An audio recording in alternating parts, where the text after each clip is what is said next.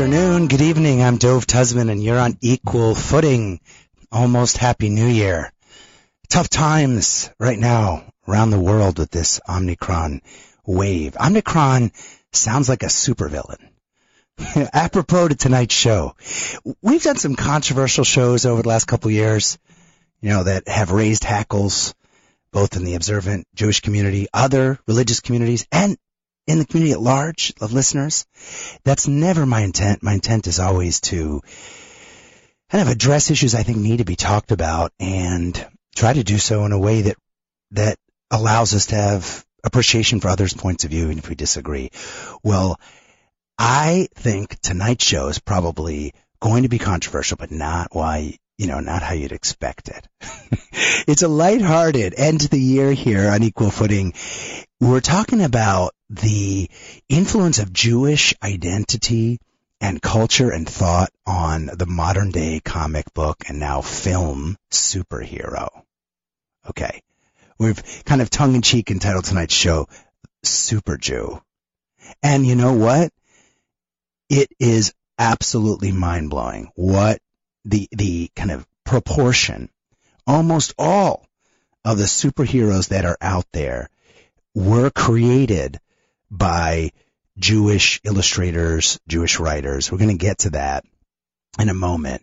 It's overwhelming. And the stories involved in the, the, uh, the, the origin stories of Batman and Superman and, uh, Avenger and, uh, Doctor Strange and the Hulk and Fantastic Four and the Thing and Spider-Man and so forth. They're all, so many of them tied into Jewish mythology and lore and, and also the extraordinary trauma that the Jewish people have lived through in the 20th century. If you're not Jewish and you're listening to us right now, stay tuned. This is some pretty wild stuff. We're going to talk about Nazis tonight.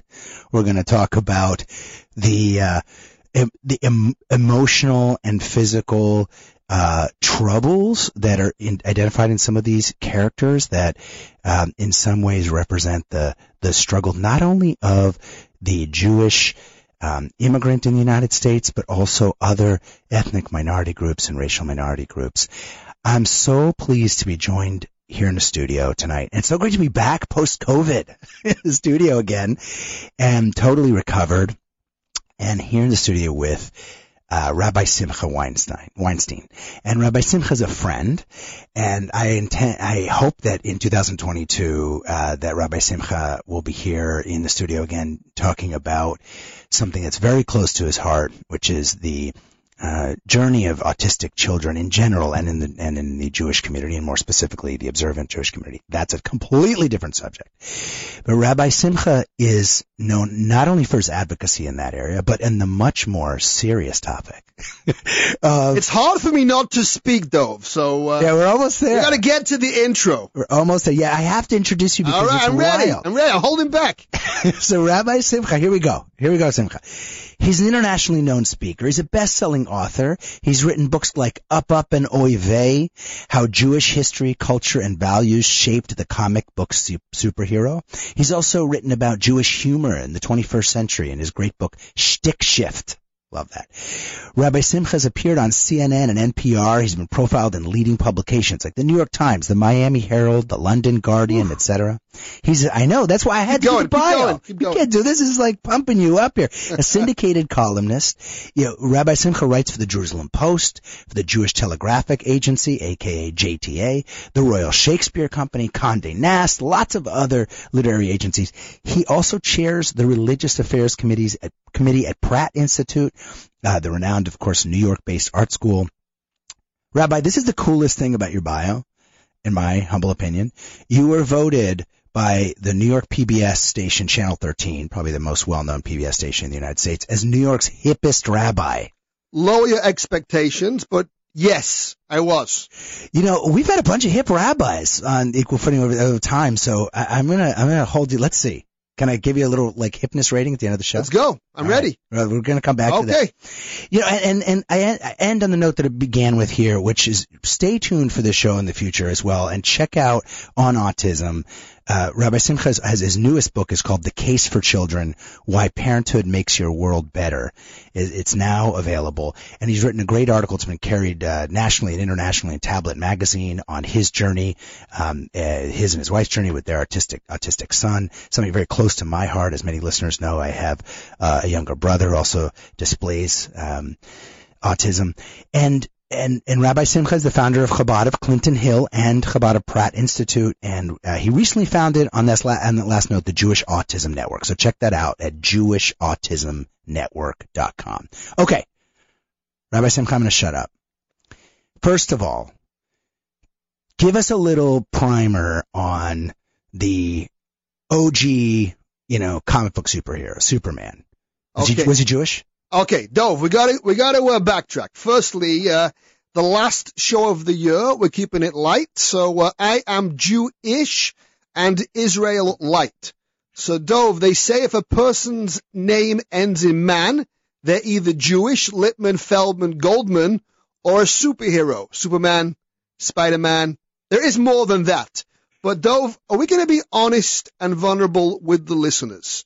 And are you willing to admit, Always, always. are you willing to admit that I am a stand-in off the bench?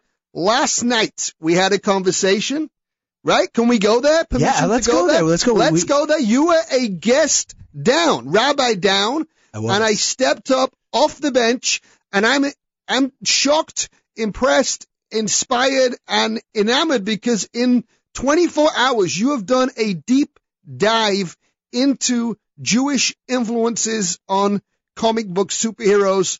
So uh, I'm impressed, I'm honored, and I'm thrilled to be here. There's no better way for me to end the year. And by the way, Dove, you don't know this, but at the stroke of midnight tonight, it's my birthday. So this is it. This is Happy Erev, birthday. Erev birthday. I'm spending it with you.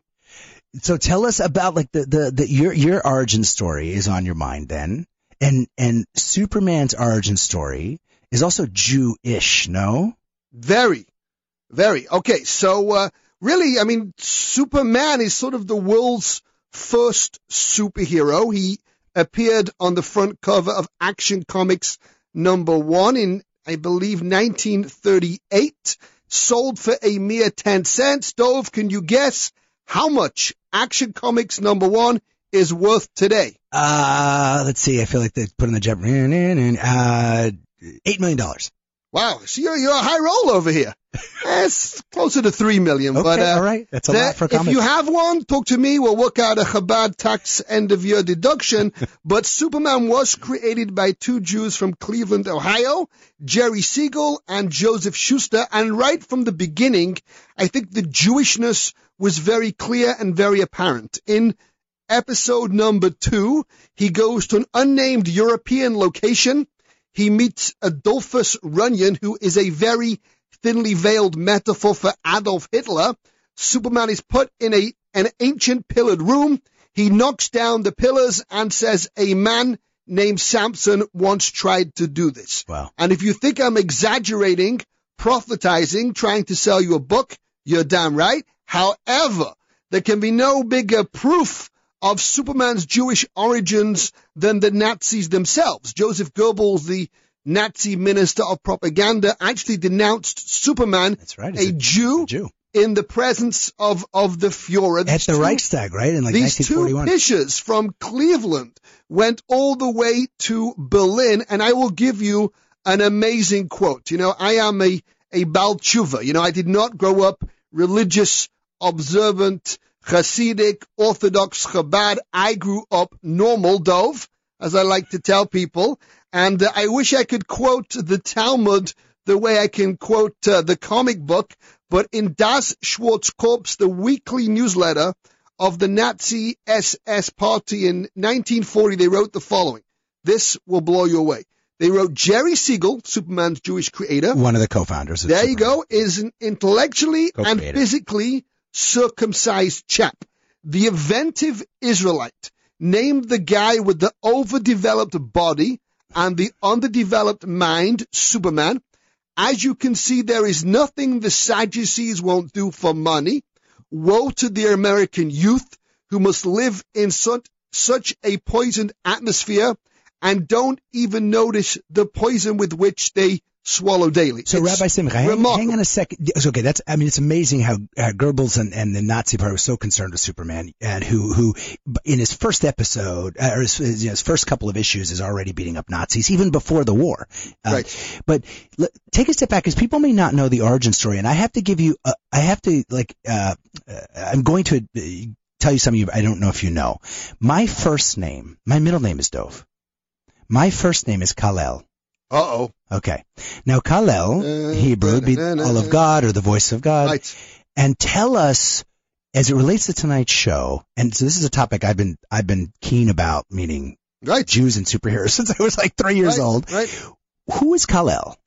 So Kal-El is Superman's Kryptonian name, which is Hebrew, as you said, for the, the voice of God, the vessel of God. In fact, if you'll allow me to put on my yarmulke, no, it, it is on. I'm I just, see uh, it. I, I te- it's on. It's on. I'm, I'm kosher. By the way, I wish I wish we were on video for this show. We're going to do so in the future. We're gonna- 2022. it's happening Because again. You've We're- got a great, riffing. you've I got a comic book. We're You've got a book in front of you. We've got lots of images here in the studio. Yeah, go ahead. Sorry. So, um, if you, uh, if you go to shul this week, no guilt, no pressure, but uh, this week's Torah portion talks about Moses uh, empowered, inspired to leave, uh, to uh, lead the Israelites out of uh, out of Egypt, Mitzrayim.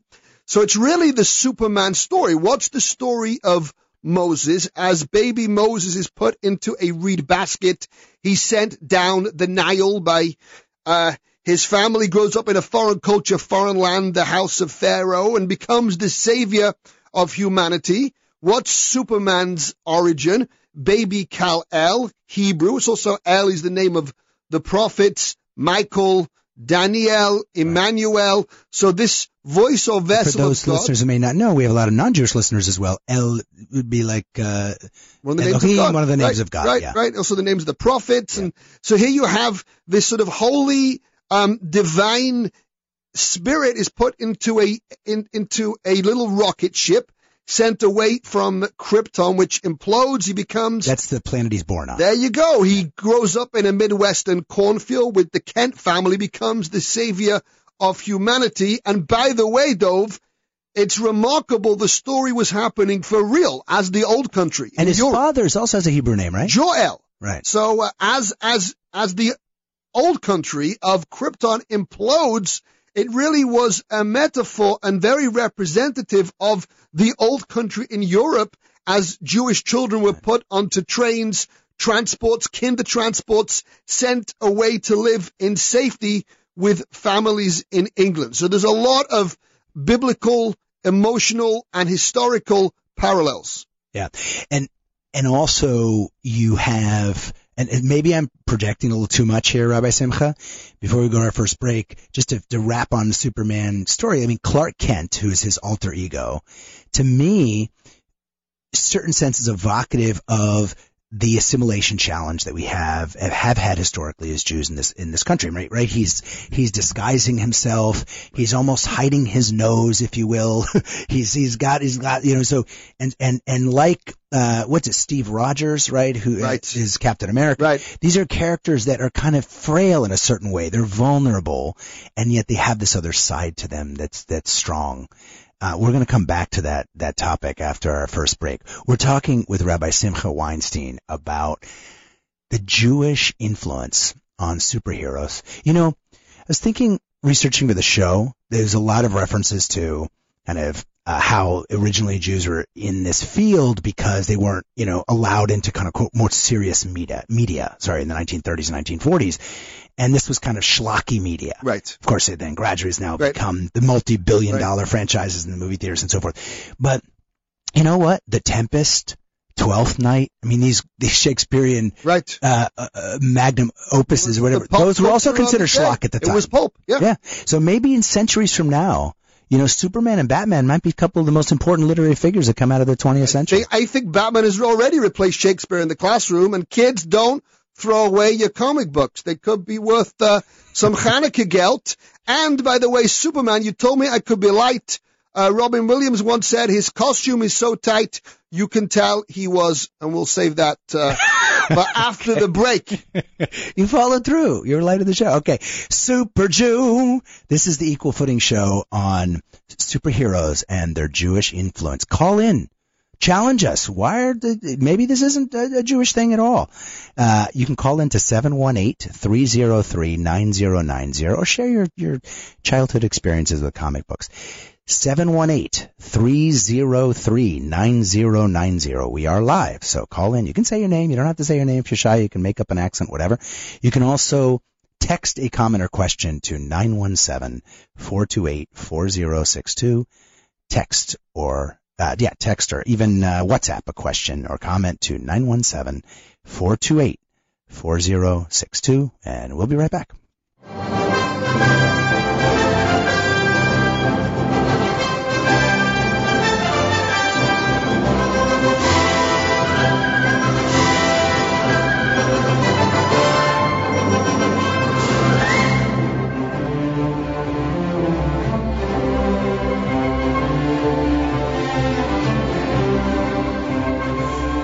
Right, well, one of our sponsors, I was trying to figure out how to segue off of Rabbi Simcha's comment there at the end. Obviously, that was the Superman theme. That was the OG Superman theme, at least in the movie sense from 1978, Superman with the amazing actor Christopher Reeves. One of our sponsors tonight, uh, as, as has been, uh, the case for much of this past year, is Manhattan Medical. And Manhattan Medical is not just for folks in Manhattan. Manhattan Medical addresses an extremely difficult topic to talk about, but it's very important for the emotional health of couples, and that's erectile dysfunction. It affects over 50% of men in their lifetime. It's not just something you should be embarrassed about. Uh, it's critical to be able to have enjoyable sex in a in a in in, uh, in a marriage. Contact Manhattan Medical. They're available uh, for telehealth appointments as well. If you mention you heard about Manhattan Medical, I'm going to give the phone number in, a moment. Um, on equal footing, you do get a free consult. That's a $250 value. You have to say you heard about Manhattan Medical on equal footing. Here is the thing, folks. Erectile dysfunction is not just treated effectively by those expensive blue pills. A lot of people have side effects from them, can't take them for comorbidity reasons. Manhattan Medical uses a new effective therapy called Gainswave. Check it out. It has excellent results in almost all patients. It's non-invasive, it's surgery free, it's painless. Most important, there are no, no side effects. Uh, there are lots of wonderful uh, case studies. In fact, many people over the last year have have sent notes saying that they appreciated the introduction to Manhattan Medical. Uh, the number for Manhattan Medical to call is 888 ED Cure 9. That's 888 ED Cure 9. Make it easier for you if you're jotting down the numbers. 888. By the way, who, who writes, who, who types the numbers using the number, using letters in their keypad anymore? So here are the numbers. 888-332-8739. That's 888-332-8739. Manhattan Medical's Gainswave therapy for erectile dysfunction can help you reach out. Get out. Don't be silent about it anymore. Take care of yourself. Call Manhattan Medical now. Mention you heard about it on Equal Footing and you get a free consult. That's a $250 value. Again, available for, for telehealth consults anywhere in the United States. 888-332-8739. Call now.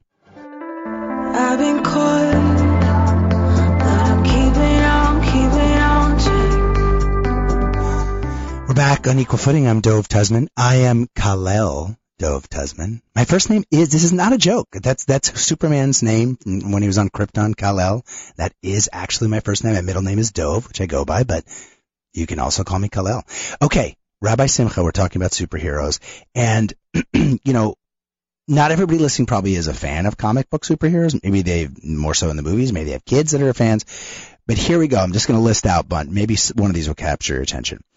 Here are superheroes that were invented by Jewish writers and illustrators. The, no particular, the Avenger, Ant-Man, well, some of these are, are alphabetical, but they're by people. So these are, these actually come from Stan Lee, probably the most famous comic book superhero creator, born Stanley Martin Lieber, by the way. The Avenger, Ant-Man, Black Panther, Black Widow, Captain Marvel, Daredevil, Doctor Strange, Hulk, the Fantastic Four, all of them. The X-Men, all of them. Spider-Man, Thor, Iron Man, Superman, Captain America, Batman, and the OG, the true OG comic book, which was traded, created by Max Ginsberg, aka Charlie Gaines. A lot of these folks in the 1930s 1940s had Goyish, uh, non-Jewish names that they would use for greater acceptance. Uh, Famous Funnies. It was the first comic book, and it was actually also created by, and so was the first um, really uh, acclaimed uh, graphic novel as well, which is now such an important genre uh, by Will Eisner and Art Spiegelman who started that genre. Okay, we talked a little bit about Superman. I'm impressed. You've Why? done, you've done your homework. I, I was a kid. I'm impressed. I read. I, there's a, I'm I, impressed. I think you know. I didn't. I liked the Marvel. First of all, I was about to ask you, DC or Marvel? Marvel for me, Me too. because the Marvel characters to me were more like three dimensional, Right. and they started in the early '60s, right? Right. Yes. Rabbi Simcha, is it true? I heard that the that the um that the X Men, which I think was the second Marvel group after Fantastic Four, in a certain sense, 1963, something like that, yeah. that they that there was an inherently Jewish theme in there. Or isn't the supervillain Magneto like a traumatized Holocaust survivor? Oh, you're on it. You're really going to go there. Okay. So, uh, it's about to get biblical. Uh, so it was really, I think Fantastic Four was, was a, was a, a game changer. Just to backtrack because Stan Lee, who, uh, kind of is responsible for what's known as the silver age of comics. You have the 40s and then the, uh, really the 60s is when the, the superheroes evolve and they become vulnerable, relatable, downbeat. They have angst. They have insecurities. Who think- who was the first here? The first one the Justice. so I, I, I would, the, the first Stan Lee creates in 61 the Fantastic Four. And they're very, Right, but sorry, before them, so before like them, we, Superman, we, we Batman. have Superman. The OGs are, are Batman, Superman, Captain America, The Spirit, Wonder Woman, who was not created by a Jew, although I do think it's kind of cool. although she spends a lot of time slapping She was, uh, she was com- uh, really created as a propaganda tool to fight in World War II. And today she's played in the movies by the granddaughter of a Holocaust survivor, former IDF Tuchus kicker, and uh, former Miss Israel Gal Gadot. So uh, to me, that is uh, it doesn't get any cooler than that. But uh, it's it was the Fantastic Four that was a different type of hero. They had they had issues. They would they sort of and also they would wrestle less with costume. You know, they Right. were who who they were, and Rabbi, if you don't mind, before we go to the Fantastic Four and X Men start in the 60s, uh, Captain America is six months before Pearl Harbor, right? Yes. March 1941, Captain America comes out. Superman, Wonder Woman, Captain America, they spend a lot of their first five, six years of existence beating up on Nazis in the comics. yes, Are, isn't that, I mean, how, how much more you have Jewish writers talking, creating heroes that spend most of their time beating up Nazis? It isn't, how is it controversial whether superheroes are Jewish or, or, or kind of come from a Jewish identity? I, I think that Jews are, uh, you know, maybe the ultimate damsel in distress, whether it's the Nazis, whether it's uh, Stalin, whether it's Mel Gibson. Uh, you know, we've always kind of been that damsel in distress. I think that's that's really why Jews who were getting retching letters home from their families in the old country, they knew what was happening. Right. This was their way to fight back, not with the machine gun, but with a pencil.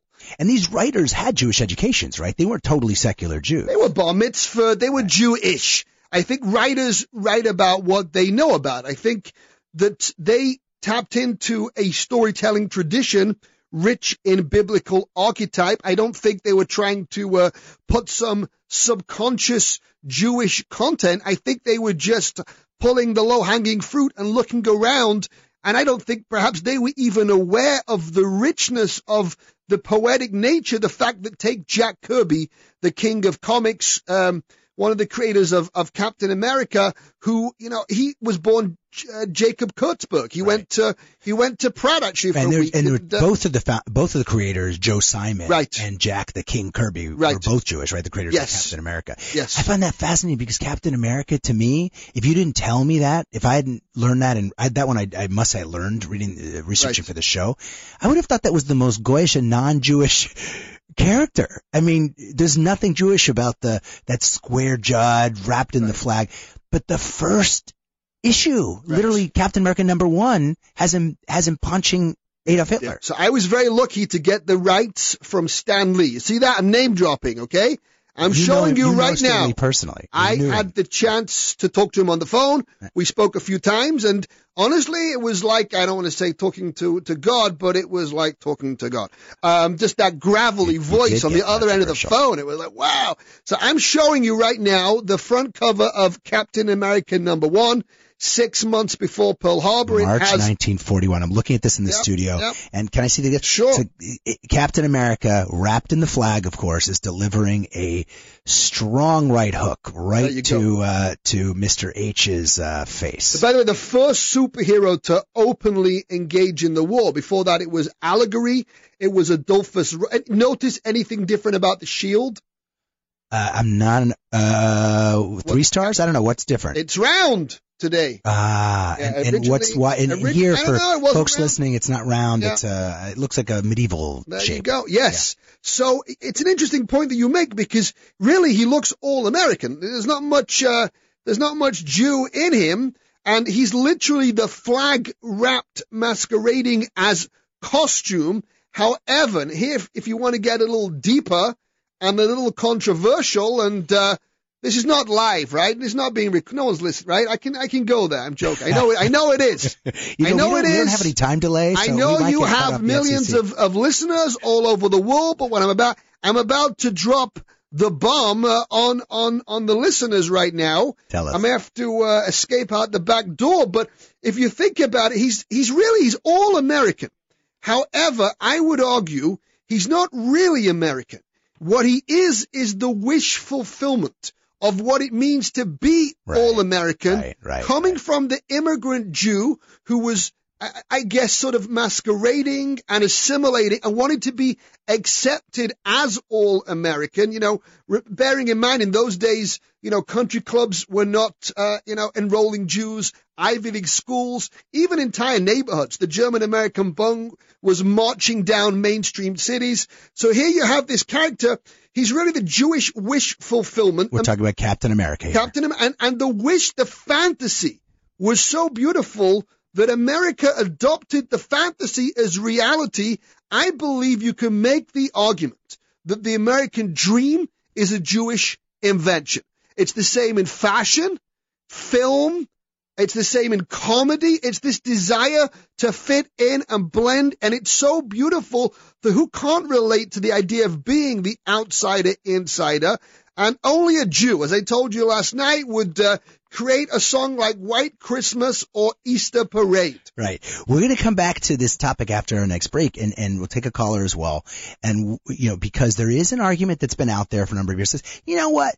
The Jewish influence in the comic book, comic book industry is not that different from the influence on film or on literature and science. Of course, there's going to, you know, there's, there's uh, an immigrant population that, you know, wasn't, there wasn't old moneyed and kind of gets into, into creative and discovery fields.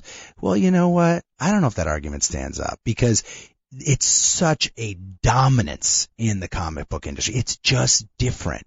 The storytelling memes are different. They're even tied back to history to Gol- the Golem of Prague, which I want to get to uh, as well. But it's uh, it's just hard to to overlook that. You know what? In film, I mean, Orson Welles wasn't Jewish. Alfred Hitchcock wasn't Jewish. The first major blockbuster feature film, The Birth of a Nation, was an anti-Semitic and racist film. I mean, vaudeville was not a Jewish.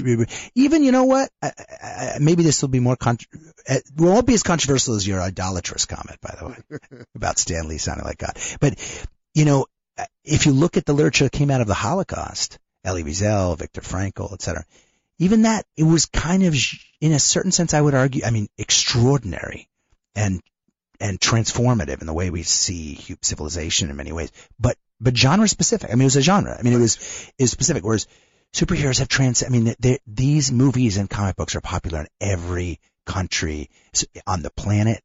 Every right. age cohort, even these are the biggest movie blockbusters.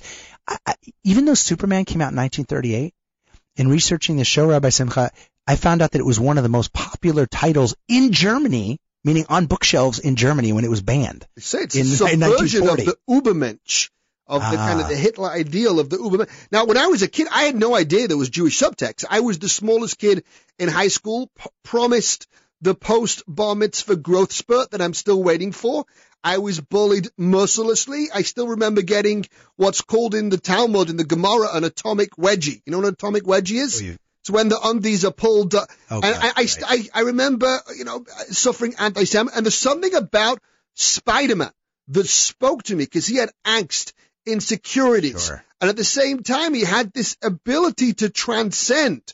And I didn't know it had Jewish subtext, but it spoke to me. Well, and af- it was really the break, later on that gonna- I made the connection. We're going to get to that next generation of angst-ridden, Right. emotionally troubled heroes that started in the 1960s. Uh, I appreciate you covering a little bit of that DC period, 1930s and 1940s. We'll be back with Rabbi Simcha Weinstein talking about Super Jew, Jew Jewish influence on the comic book superhero. Be right back. If I go crazy, then you still call me Superman? If I'm alive and well,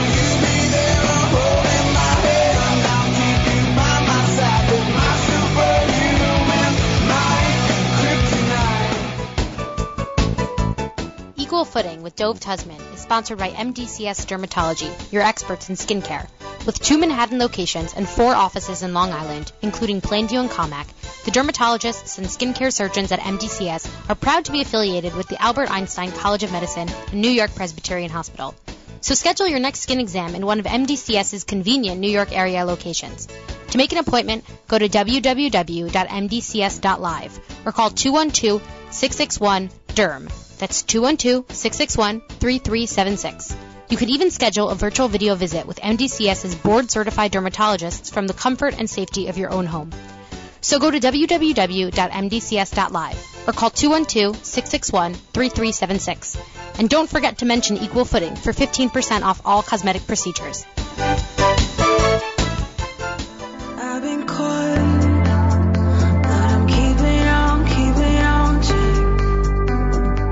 Hey, you're back on Equal Footing. I'm Dov Tuzman, and I'm here with Rabbi Simcha Weinstein, who is a world-renowned expert on the influence of Jewish identity and thought on the comic book superhero. This is not a laughing matter. This is serious stuff. The superheroes have influence. Look at Joseph Campbell's work on the hero's journey. The superhero in the modern movie context, the comic book context, it is our, um, it's our epic journey. Uh, You talked about the Moses origin story being so tied to the Superman origin story, um, allegorically. Before we go on to the 1960s, because that's when Marvel Comics comes along, Stan, Stanley Lieber, aka Stan Lee, and, uh, Fantastic Four and, and, um, the Avengers and, and, um, X-Men, etc. Just before we leave that 1940s period, I, in researching the show, Rabbi Simcha, this was my probably favorite thing I found. I wish I could show this, uh, so I'm going to try, obviously we're only working with audio here, but this is the Joker. Who's the Joker, Rabbi Simcha? created by Jerry Robinson, who I had the chance to actually panel with. I, I paneled with him in Comic Con in uh, the Javits Center. We became friends. He created the Joker. I believe he met, he met, he met Bob Kane, Right. uh, Batman's creator, at Grossinger's Kosher Resort in The the, Catskills. Catskills. We've talked about Gross and Gotham City, shows. based on Gotham Jewelers, where I think it was uh, Kane's mother worked, uh, or Bill Finger, the, the other co-creator. I love it. And I, from my understanding was Joker was sort of this borscht, almost Catskills uh, type uh, villain. Right. Yeah, Bob Kane, also born Robert Kahn, Right. and Bill Finger were the founder, Jewish founders of, uh, co-creators of Batman. Well, the Joker is the arch-villain Batman, right? Right. Arch-villain of Batman. The Nemesis. Yeah, and the Nemesis. And in one of the early Batman uh, issues, there's a scene where the Joker allies with a, uh, a a guy who's got a Nazi suit on and has a red skull. So I'm going to show this to you here in the studio, right? And this is his ally in a in some sort of criminal undertaking, and he realizes that the guy's not pretending; he's actually a Nazi. And the Joker says, "You mean that's not just some crazy disguise? I've been working with a Nazi?" Question mark? Question mark? Question mark? And the red skulled Nazi character says back, but of course, why are you so upset, Joker? From what I've read your exploit, from your exploits, it seems obvious you would make a superb Nazi. And the, this is the part that I love. The oh. Joker responds, that mask must be cutting off oxygen to your brain. I may be a criminal lunatic, but I'm an American criminal lunatic. keep boy, keep back boys. This Nazi creep is mine. And he proceeds to shoot him. So even the arch villains Right. are Nazi haters. Right. It's interesting because when the Dark Knight movie, the movie came out I made uh, a billion zillion dollars at the box office, I was at the time close with Jerry Robinson, created the Joker, who was uh, selling prints of the Joker for $50 a pop. Because not all of these creators were the best businessmen. They didn't Oh, have business acumen. I mean, I think Bob Kane Well, did. Jerry Siegel and Joe Shuster found Ten- Superman. They got like what, 30 bucks or something? They sold the rights bucks? for $130. Right. I wish they would have kept some issues of their first comic. Um, but yeah. And they were actually sold out by other businessmen who were also Jewish. There's a, a real tragic shadow side Yeah. to uh, some of the lives of the creators. We're actually going to touch on that. I mean, let's take this patient caller on line three before we talk about the 1960s Marvel Comics superheroes. Line three, you're on the air. Hi, good evening.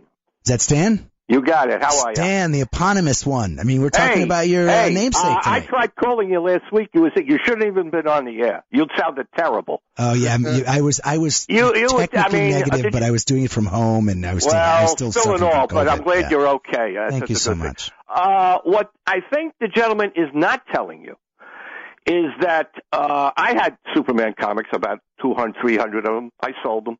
But here's the point.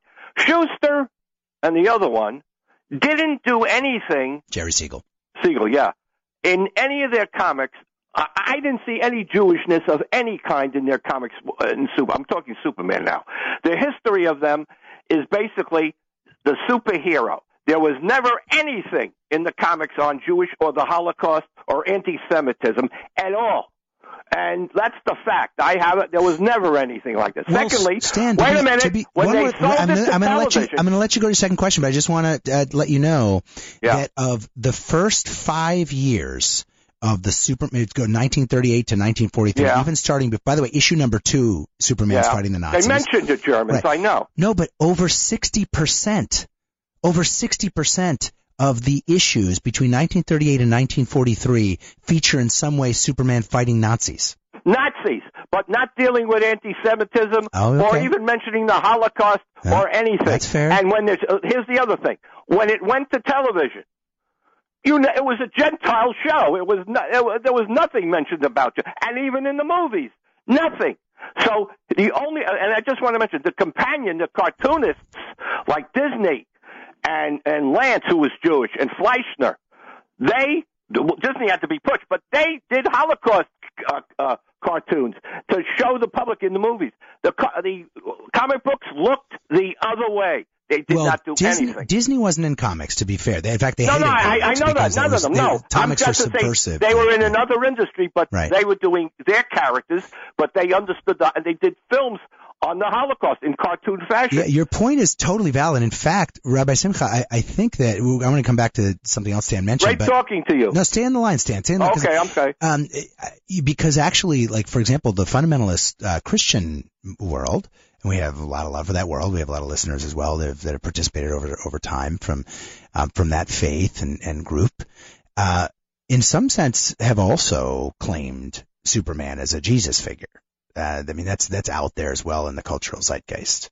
So, do you agree with Stan? Are these were these just happen to be Jewish people inve- inventing That's it. completely non-Jewish That's characters? Rabbi I, I think I think Stan, you uh, are passionate and you make great points. I, I would even uh, make your point even more emphatically that uh, initially Superman wasn't even that super. He couldn't even fly. He was sort of a, a depression era bruiser. He fought trade unions, I believe, in the first episode. Um, in fact, he sort of lusted over, and I'm using this as, as an archetype, so I don't want the listeners to get upset. My, uh, I'm quoting, uh, I got my fingers up right now in air Air- air quotes. quotes, air quotes. That uh, Lois Lane was known to be the Shiksa goddess and sort of represented this sort of uh, uh, Gentile fantasy. In fact, I believe she was based on, on one of their um, high school kind of crushes so they ended up Right. They were in Cle- marrying. they were in- grew up in Cleveland, right? Right. So I think the fact that they don't mention anti-Semitism really does almost show how masked they really were and how much they were trying to fit in. And the writer of Kavalier and care. Clay, No, no. They, with all due respect, go on. these guys were looking to make money. They made money, but when it sold to television, when it went into movies, the, the estates, Judaism was never on their mind. Let's Well, get real let, let- I- I- I agree. Let's let's let's try. However, I'll play the devil's however- advocate because we, we talked about the superheroes, and I want to go down the rabbit hole of Jewish humor because I want to have you on a show at another time. You've written a book on that as well. Shtick But shift. 1950 shtick shift. That's Gotta be it. careful how you say that, Dove. I once I made a terrible error. On, I once made a terrible error on NPR. I'm the only oh, rabbi ever to be beeped on NPR. Shtick Shift There is also go. a book by Rabbi Simcha. You got to check it out on Jewish Stan humor. likes me. And and and I remember vividly your call, Stan, on when we did that call, we did that show on Jewish humor and the Catskills, so forth. Right, But right. In 1952, guys, uh, Mad Magazine comes out. And Mad Magazine, we haven't talked about here on the show, but that is major cultural influence. In fact, you have in the 1950s and 60s a whole backlash against comic books, and that you also have like Vault of Horrors and Crypt Tales from the Crypt and stuff like this. And Mad Magazine is first issue is all about Yiddish humor. I mean, it's That's like right. the story That's of right. Adonis, and, it, it- and you have like all sorts of, and, and the Golem makes its way into one of the first issues and so forth. So I would dispute, and this will be a good segue, Rabbi Simcha, for what we were going to, we promised to do in this segment. When Stan Lee, who had been in the industry already in 1961, said, has kind of an existential crisis, I want to do something different. I would argue it wasn't about money. In his own memoirs, he talks about how he wanted to create characters that were more three dimensional and talk about the characters he created because I think that might, that might militate against Stan's point. No, I just talked I mean, Superman. Ben Grimm, Wait, wait, wait. his I first character, Ben Grimm, Superman. I think is Stan- Jewish, Stan- right? Stan's right. Dove is pivoting. Dove is pivoting, but I will tell you, Stan. I'll tell you that in in uh, April 1998, DC Comics released a three-part Superman story.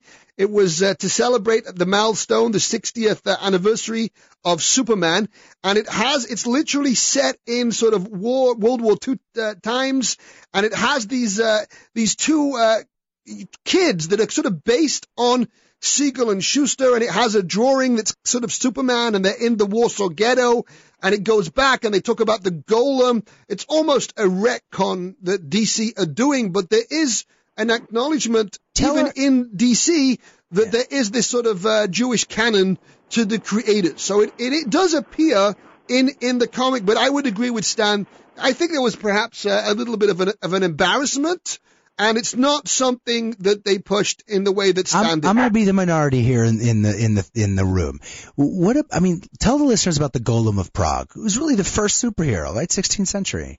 the Golem of Prague was sort of like, uh, yeah, he was like the kind of the. mo- Actually, they say that Mary Shelley based Frankenstein on on the Golem from the Abso- Maharal of Prague, the yeah. the defender of ancient Prague, and uh, in fact, Stan Lee, Stan, you're gonna like this. I'm mixing up my Stans now. Stan from Brooklyn is gonna like this. That Stan I'm Lee. from Queens.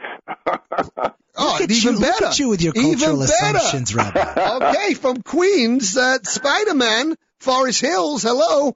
So, uh, Stan Lee, who Spider-Man also, from Forest Hills. sure, and Stan Lee, who grew up in Queens, Stan Lee told me that he based the Golem, that the Hulk was based on the Golem, that the Hulk's not really a bad guy.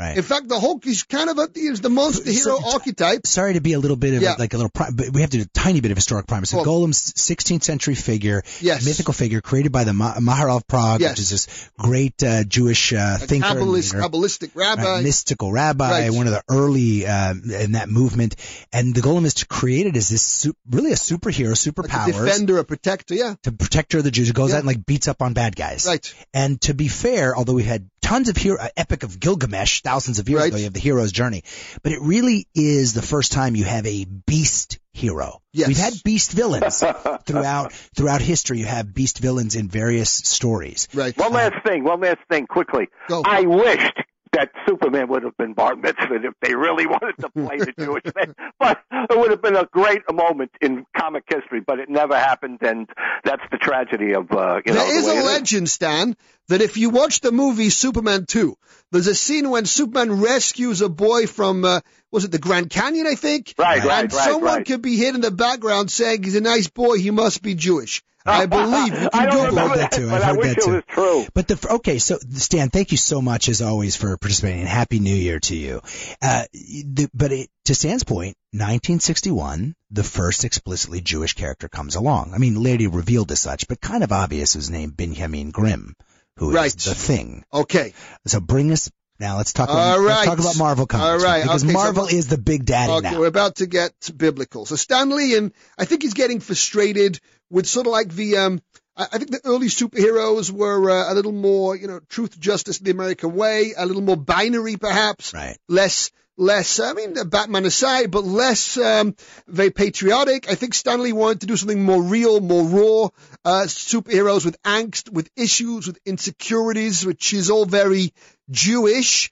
And uh, in 61, he creates the Fantastic Four. It's a family. And they fetch, they fight, they save the world, they come home, they have dinner. It's very Jewy. It's not an, like initially, you know, whether it's Metropolis, Gotham City, it's all very a metaphor for New York City. Right. Whereas the Fantastic Four live And in where most New York of the City. comic book creation and writing is going Right. on. They live in New York City, the Baxter Building, and and you're right to uh, make comment on Benjamin Jacob Grimm, aka the Thing. He has a rock-like substance over his uh, body. Jack Kirby's name was Jacob, famous patriarch, spends the night uh, wrestling an angel. His father's name was Benjamin, a devout Jew, went to minyan three times a day grows up on Yancey Street in the comics, which is very clearly the iconography. Everything about is Delancey Street. There's an episode which I'm going to have I you read, it. Dove. Dove, we're about to go there. There's a later episode where the thing goes back to Yancey Street. Okay. He meets this character who obviously is Stan Lee, if you look And at the him. thing, I gotta say, I know you, you you mentioned the Hulk, but the thing seems like Golem as well. Very much so. I, I remind me the the Hulk. I have an incredible anecdote, but let's stay on stay on target. Yeah. So the thing thinks this guy is dead. He stands over him. We're going to ask you, Dove, live on air. Please read this panel from a Marvel comic. Okay, I can't do it from over there. I'm gonna grab the the. Okay, right All there.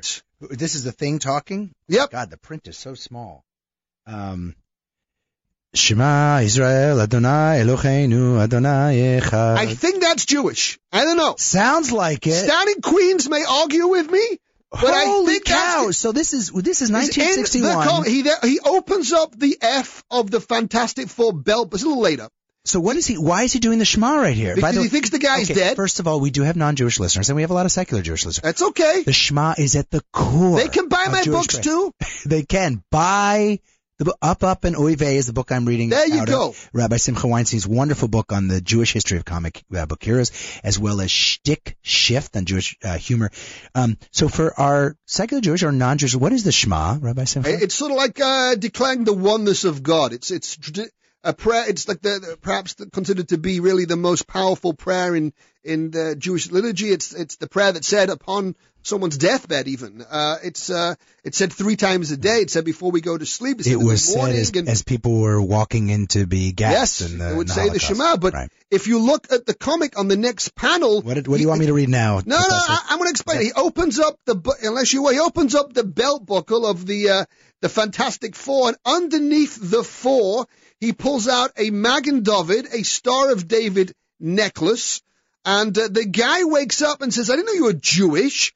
And the thing says in the comics, I figured there's enough problems in the world without people thinking Jews are monsters like me. oh wow. And the monster hero archetype goes to the next level with this guy. Who am I showing you right now? is that Professor Reinstein? No, who, That's that's the Hulk. Right, but I, I- now I'm getting now I'm having cognitive dissonance for a second.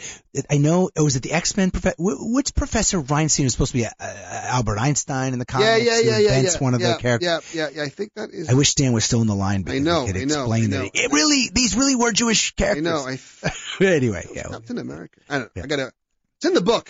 yeah. I'll, Um, I'll, I'll look at it on the next break. And By the way, the, this this is not a. There's nothing comic about a comic book. And when I wrote this book, I had to do a deep dive because there are universes on uni- and as you said before, you uh, you brought up that uh, there are those that say Superman has a, a almost Christ-like um, power, and if you look at some of the movies, they certainly integrate some of those sort of poses where Superman will be frozen in air with his arms out, looking a little. Uh, but uh, and so I think it does.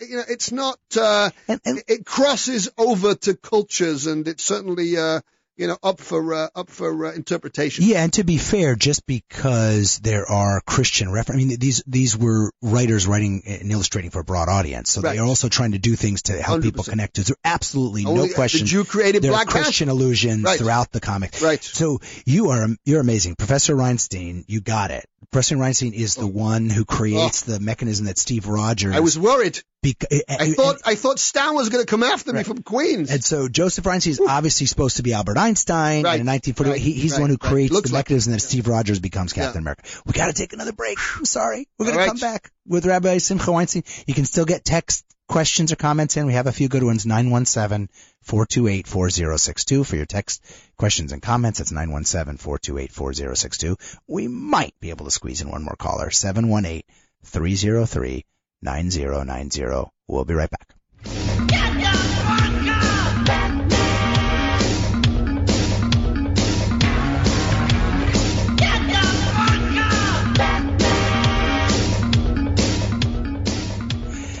Well, Equal Footing is also brought to you by our wonderful sponsor, DocuVax.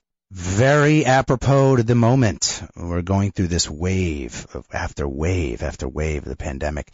And one of the things the pandemic has, has forced upon us is much more awareness and control over our own medical records. Well, DocuVax helps you easily and securely manage your medical records. Your medical records do not belong to your doctor. They may use them, but they do not belong to your doctor. They don't belong to your insurance company. They sure as heck do not belong to the government. So even though you often have to present proof of vaccine or you want to get a reminder on uh, a preventative screening like a colorectal exam or, or a breast cancer screening, you should control your own health. I think it's amazing as a pet owner that I have often more reminders about necessary screenings and blood exams and vaccines and so forth for my dog, who I love with all my heart, than for my own self or even my daughter. I mean, there really needs to be a self-driven control of your medical records. Use DocuVax. Check it out. DOCUVAX.com. You can also download the DocuVax. That's D-O-C-U-V-A-X uh, uh, app on the uh, app stores on iPhones and uh, Android phones. And for as little as $6.99 per month as a DocuVax subscriber, you can privately access all of your medical records from a secure HIPAA compliant digital storage facility on your laptop or your smartphone. And this is the best part. Medical professionals, doctors and nurses are on call for you 24 hours a day, 365 days a year to validate a vaccine record, a blood test, or anything else in your medical locker, even x-rays, MRIs, CAT scan results, etc. And your medical data is never accessible to anybody that you don't want it to be. You can share it privately using a proprietary QR code based system. You can even time it out so they will only have access briefly and you don't have to show anything you don't want to. Right now, what I find annoying, for example, around uh, some of the uh, uh, protocols that are required to show you vaccines, I have to show someone at a door entering a restaurant my birth date. I have to show them my whole name. I mean, they can do things with that information. Why should I have to show that? Well, DocuVax is allowed as a proof of vaccine for COVID and other uh, immunizations vaccines for schools, concert venues, restaurants, bars, etc. Check it out. DocuVax. If you don't want to sign up at docuvax.com or by downloading the app, you can also call uh, 833-859-1933. That's 833-859-1933. And if you want to be a sponsor, if you're a small business owner, you can actually get group discounts by mentioning that you heard about DocuVax on equal footing. And then you can sponsor lots of your employees or partners to have the DocuVax system that's private for them, but it's like a gym membership. It's a nice added, very low cost HR benefit. So check out DocuVax or call 833-859-1933. Operators are standing by.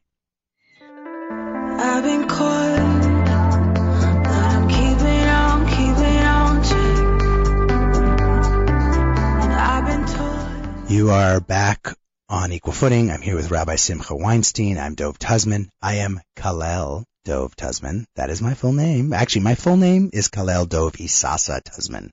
I have four names. It's like I have two, a first name and middle name. A lot of us have, but I have a compound, non-hyphenate last name. I love all of my names equally, but just for brevity's sake, it's easier to use Dove. But on this program, I've been using Kalel because that's Superman's name. Rabbi, you thought we were going to be like ah, an hour show? Are we really going to have No, enough to talk I about? I Are know you where the kidding time me? goes. We could talk for another hour on this stuff. I know. All right. I, I want to, a couple people have, have asked about, uh, switching gears a little bit, have asked about the subversive nature. I'm going to, I'm going to kind of consolidate three different text questions. And I actually had this question in my notes as well. Many people, you mentioned it actually. First issue of Superman, 1938. He's not battling, um, super villains. He's actually like fighting like a trade union Right. and he breaks into the governor's mansion and he actually, uh, like beats up a domestic abuser and like uh is like and then he actually is going to terrorize lobbyists. I mean one of Batman's first issues is him like dangling a corrupt business person over a ledge telling him to change his ways. The I would argue the biggest arch villain in all of comics is actually a businessman, Lex Luthor. So there is I'm going to just hit this nail right in the head because we don't have much time left. There's been a long-standing argument. A lot of these um, these were socialist uh, uh, kind of philosophies are woven in, Jewish socialist philosophies woven into some of these comics, um, an anti kind of corporatist, anti-capitalist uh, approach, or at least, at the very least, something subversive that acknowledged that we need vigilantes and that the law and the system doesn't always protect us. Kind of a Jewish belief. Yeah, I mean, uh, The law has not protected no, us for you, hundreds you of years. kind of you made me think. There's a there's a DC just put out a graphic novel that they- asked me to write about called Whistle, and Whistle is a is a Jewish character. It's in the Gotham universe, mentions Batman but doesn't include Batman, and she fights gentrification. I mean, I think certainly there is a socialist and social justice route to a lot of these characters. After all, they were just kind of mirroring their own lives and, and uh, their own experiences. So, so yeah, and I think that, you know, with any uh, hero story, you want to up the ante. And I think uh, you want to go bigger, and who bigger than the Nazis? And, and they were a villain that they themselves were, I think, invested in. So it made sense for things to sh- to make a shift from the uh, societal to uh, to Berlin. And I think that when Superman ties a knot in the cannon of a Nazi tank, bear in mind that one in six, it's been estimated, Allied soldiers carried a comic book as they fought the war. Ah, it, it was wish fulfillment. It was fantasy, and it was, I have to be honest, uh, propaganda and very powerful propaganda. But isn't it such a, a Jewish thing? I mean this in a in a in a uh, uh, uh with awe to incorporate in what might otherwise be seen as statist propaganda, kind of a subversiveness as well. I mean, Right. there is a subversiveness to a lot of. And Batman, listen, Batman and Spider-Man spend half of their time fighting the police. Right. Mean, Now, they're- Batman they're- has no They're, power. they're constantly misunderstood, but they're constantly fighting the police. Right, right, right. Yeah. There's that kind of pull and push. They they they're needed, but they're also uh, in in uh, in in uh, combative. Yeah. Right, We're gonna. I, we have so many text questions. Oh, I I don't know get where to. the hour goes like on this show. We're gonna What do what's again. We have two two minutes. left, Lex so I- Luthor playing with the dials because I, I feel like I've been doing this for two minutes. I, I got to get to this te- this uh, uh, listener. Um, so Manny asks, uh, Manny in New Jersey um, asks whether uh, Professor Xavier from the X Men, who runs the that special Right. academy, or whatever, Xavier School for the Gifted. uh, is and Magneto, which I guess the enemy of the Right. X Men, are they somehow representative of Martin Luther King Yes. and Malcolm X? Yes. so I mean they're metaphorical of many. Initially, neither uh, Magneto was not Jewish, by the way. I have to. Uh, that Right. was that came later in the 80s. So I think initially there was this sort of like, how do we deal with people that are different? And there was this kind of um, within the X-Men there was a split. So you have the militant Magneto who believes in, you know, we have to strike first, we have to be militant, and I think that sort of Who would be represents Malcolm X. a Malcolm X. And here you have uh, a Martin Luther King who believes in tolerance, coexistence, and uh, also kind of Israeli political uh, hawks and doves. But Oosh, you you throw in Israel right at the end of the go. show. Rabbi Simcha Weinstein, author of Up, Up, and Oy Vey, book on the Jew, on the history of, uh, of the influence of Jewish thought and culture and history on the comic book superhero. Also, the uh, uh, wonderful book on Jewish humor called Shtick Shift. you got it. It's hard to say on the radio. Happy New Year to everyone. Rabbi Simcha, thank you so much for joining us tonight, and uh, we'll catch you next year on a very different topic. It was my honor. Happy New Year, everybody. Super Jew. Just for one day. We can be heroes. Just for one